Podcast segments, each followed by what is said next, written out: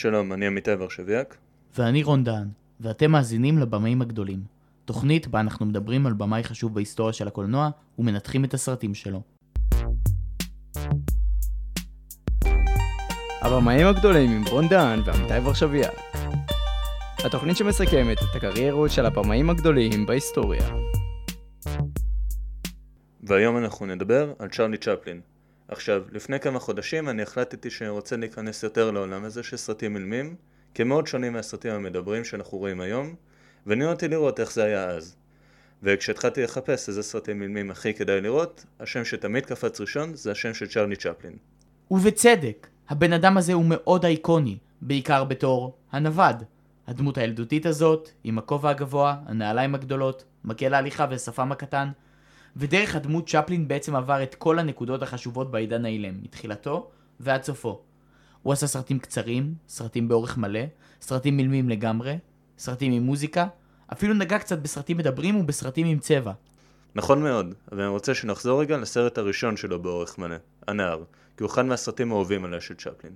חוץ מזה שהוא מביא סיפור מאוד אנושי על ילד שאימא שלו נטשה אותו, ואז הנווד מאמץ אותו, ממש אפשר לראות את החזון של צ'פלין, שהגיע לשיא שלו בסרטים הכי מפורסמים שלו.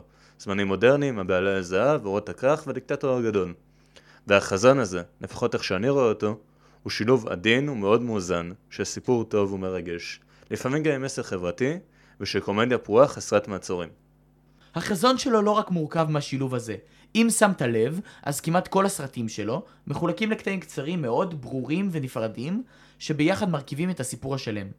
אבל גם אם נצפה בכל אחד מהקטעים בנפרד, הוא יוכל לעמוד בפני עצמו ויהיה מעולה מבחינה קומית ודרמטית כאחד. לדוגמה, הקטע של האגרוף באורות הכרך, בלי ההקשר של הסרט רואים שם את הנווד נלחם בקרב אגרוף בצורה מאוד מצחיקה.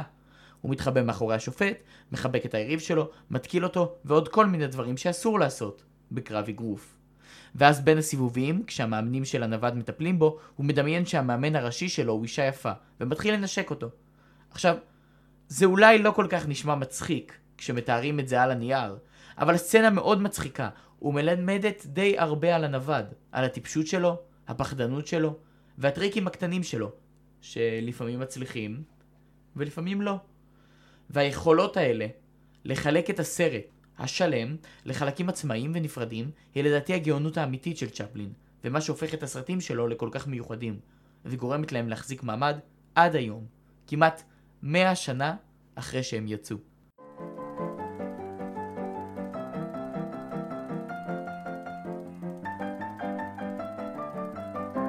יש הרבה רגעים איקונים בקריירה של צ'פלין, אבל יש רגע אחד שנשאר איתי יותר מכולם, וזה הנאום של הינקל בסוף של הדיקטטור הגדול. כל הסרט הזה הוא גאוני בעיניי, כי הוא סרט סאטירי על הפשיזם בכלל והגרמניה הנאצית בפרט, שנעשה בזמן אמת, ב-1940. וצ'פלין משחק שם שתי דמויות. יש את הינקן, שהוא סוג של פרודיה על היטלר, ויש את הספר, שהוא יהודי והוא סוג של הנווד, אבל לא בדיוק. ובמהלך הסרט אנחנו שומעים את צ'פלין מדבר בפעם הראשונה. אבל הוא לא מדבר באנגלית, הוא מדבר בג'יבריש עם תנועות ידיים מוגזמות. כמו כל הדיקטטורים האלה באירופה. וזה פשוט בלתי נתפס בעיניי, שהכוכב הגדול ביותר של הסרטים האימים מדבר, ואי אפשר להבין אותו. זה באמת היה רגע מאוד מאוד חשוב. ובסוף הסרט יש את הנאום של הינקל באנגלית, ששם זאת הייתה הפעם הראשונה שצ'פלין דיבר, והיה אפשר להבין אותו. וכשהוא דיבר, הוא דיבר על אחדות ועל שלום, והעביר מסר מאוד אופטימי. וככה הוא סיים את הסרט הזה, שיצא בזמן מלחמת עולם, והוא השילוב המושלם בין דרמה לקומדיה, ובין סאטירה לפרודיה.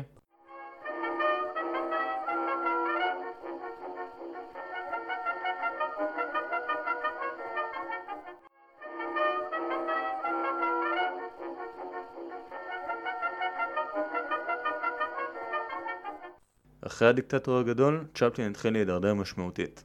הוא זנח את דמות הנווד, שלא כל כך הסתדרה בקולנוע המדבר. האולפנים כבר לא רצו להפיק סרטים אילמים. הם רצו להתקדם ולעבור רק לסרטים מדברים. ובעקבות זאת, צ'פלין זנח את קריירת המשחק שלו. הסרט האחרון בו הוא שיחק הוא אורות הבמה, שאותו הוא ביים ביחד עם בסטר קיטון, שהוא עוד שחקן אילם גדול. הסרט מראה את ההידרדרות של אומן גדול, וממחיש בצורה נפלאה את המצב הנפשי של הדור הישן של הקולנוע באותה תקופה, וזה סרט שעוזר להבין את הסיפור של צ'פלין. עוד סרט, יותר מודרני, שמספר את הסיפור של התעשייה כולה, הוא הארטיסט, מ-2011, סרט אילם, זוכה אוסקר, על הידרדרות נפשית של קולנוען גדול בעידן האילם. נשמע מוכר, לא?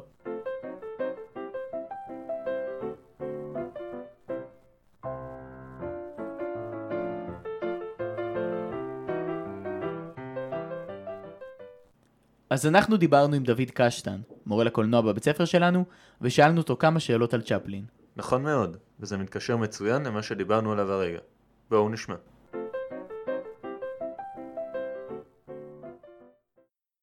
דוד, כאחד שמכיר ומבין קולנוע, איך לדעתך צ'פלין השפיע על התעשייה המודרנית? קשה לדמיין את הקולנוע בכלל בלי צ'פלין, בלי הפנים שלו, בלי הרגעים הבלתי נשכחים שהוא יצר אה, בהרבה מאוד סרטים שלו. אה, אני מניח שנגעתם בכמה מהם. ומה שמעניין גם בצ'פלין זה שבעצם הוא גדל עם הקולנוע, הוא נולד כמה שנים לפני הקרנת הקולנוע הראשונה, והוא למעשה עשה את המעבר מאוד מוקדם אה, מעולם הבמה לעולם הסרט. כשבעצם הקולנוע גדל ביחד עם צ'פלין ואי אפשר להפריד בין השניים. בשלב מאוד מוקדם של הקריירה שלו, כשהוא עבר להוליווד, הוא בעצם עיצב במו ידיו את מה שהפכה להיות הקומדיה. מה ש- שהפך להיות גם הקולנוע בפני עצמו. בדיוק, זה הפך להיות הקולנוע בפני עצמו, והוא גילם את זה. במשך הרבה מאוד שנים צריך להבין שאנשים זיהו את הקולנוע עם הפנים של צ'פלין. אז uh, רק מהבחינה ההיסטורית הזאת לחובבי ההיסטוריה זה, זה כמובן uh, מעניין מאוד. Uh, ו- ואני חושב שגם היום, כשאנחנו מסתכלים uh, על קטעים של צ'פלין, על הקטעים המפורסמים שלו וגם על קטעים קצת יותר נשכחים, אנחנו מבינים עד כמה מהיסודות שנראים לנו היום מובנים מאליהם בקולנוע, ואני מדבר בעיקר על המבט, זה משהו ש- שצ'פלין אה, עיצב ב- בצורה כל כך מובהקת. אתה כן, יכול להצביע על. משהו ספציפי? כן, כמובן. קודם כל, הדמות הזאת של הנווד, זו דמות איקונית, זו דמות שהיא גדולה מהחיים. זו דמות שגם היום אה, אפשר למצוא לה מקבילות ב- בסרטים שעושים עד היום מבחינה תמטית. אה, וכמובן, מבחינה צורנית, היכולת לעצב סרט אך ורק אה, בלי מילים, אני מדבר על התקופה שלה עוד לפני שהמעבר ל- לקולנוע מדבר. זה- זאת אומרת, המבטים שיש כמו בסצנת הסיום של אורות הכרך, בבהלה לזהב, השילוב הזה של מלנכוליה והומור כן, שהוא הביא. ביחד איתו, זה משהו שהוא... אני ממש יודע על מה אתה מדבר, בדיוק הסצנה הזאת שאני חושב עליה, שהוא רואה אותה עיוורת והוא מסתכל עליה והיא לא יכולה להסתכל עליו, אבל איכשהו היא מסתכלת עליו, בסוף, בסוף רואים, זה, זה משהו, זה משהו מיוחד שגם מאפיין מאוד את הקולנוע העכשווי, שאני חושב על זה, זה משהו שכאילו, ה... סרטים בשחור לבן כשהם לא מדברים, כאילו חסר בהם דרמה, ואיכשהו הצליח להביא רגש במשהו שהוא, לא הרבה התעסקו בו כל כך. אין ספק. גם אה, אסור לשכוח שאומנם צ'פלין כמובן עשה סרטים מדברים, אבל לקח לו את הזמן שלו להבין שהוא רוצה לעשות סרטים מדברים. אה, הוא צריך את. הכאפה הזאת קצת. הוא היה צריך את הכאפה הזאת, והדילמה שלו הייתה, זה, הוא לא רצה לי, אה, להיות מיושן, זאת אומרת, זה שעושה סרטים אילמים בעולם שכל הסרטים הם נהיו פתאום talkies, אה, סרטים מדברים. אבל אה, היה גם איזה משהו מאוד אה, טהרני ו...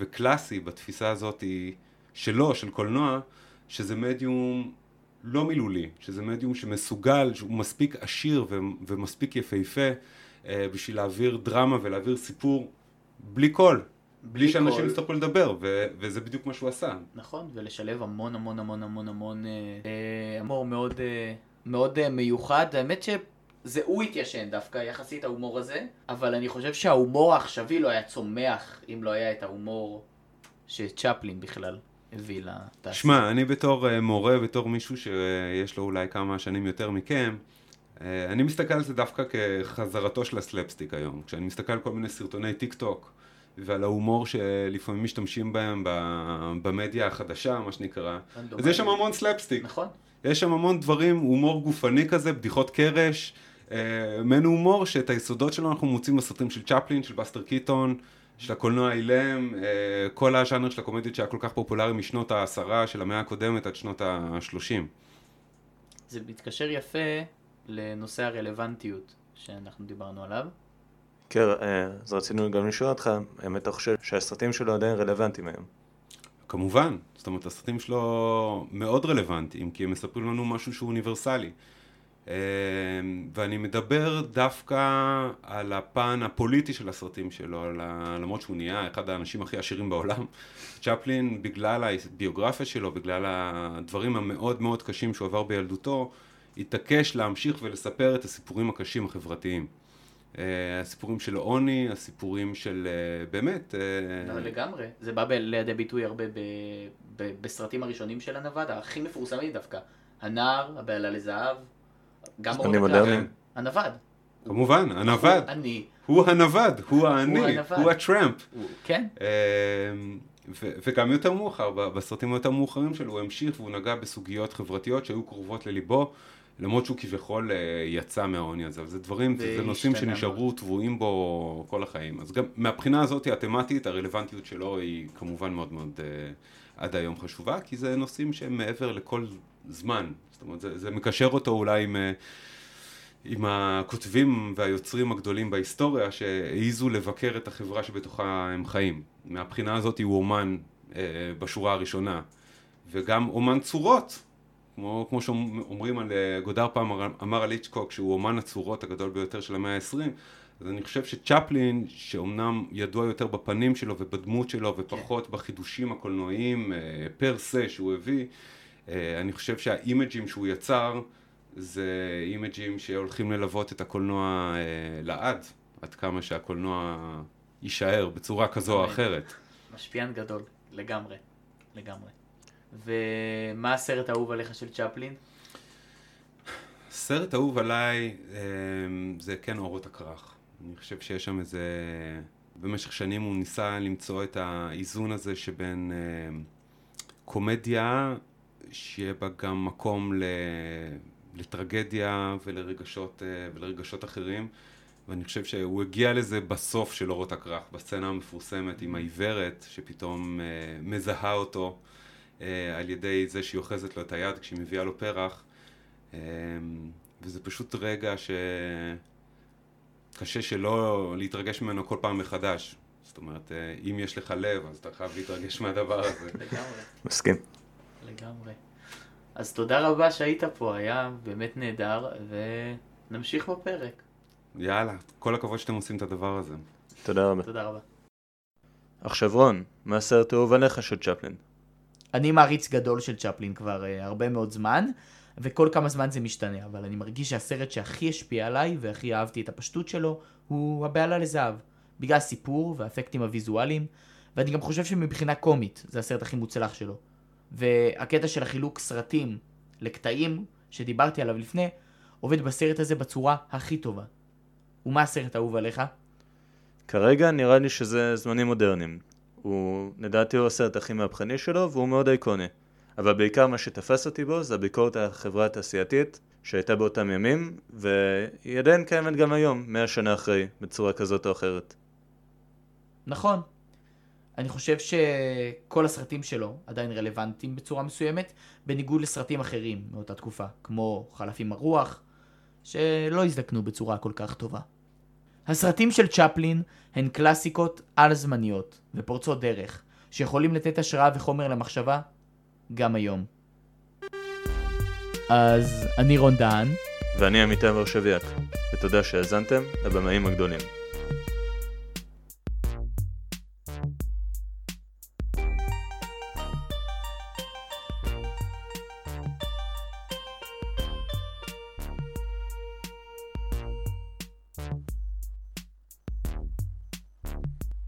הפרק הופק במסגרת כאן כל יבנה, תחנת הרדיו החינוכי של מגמת התקשורת בקריית החינוך גינזבורג יבנה.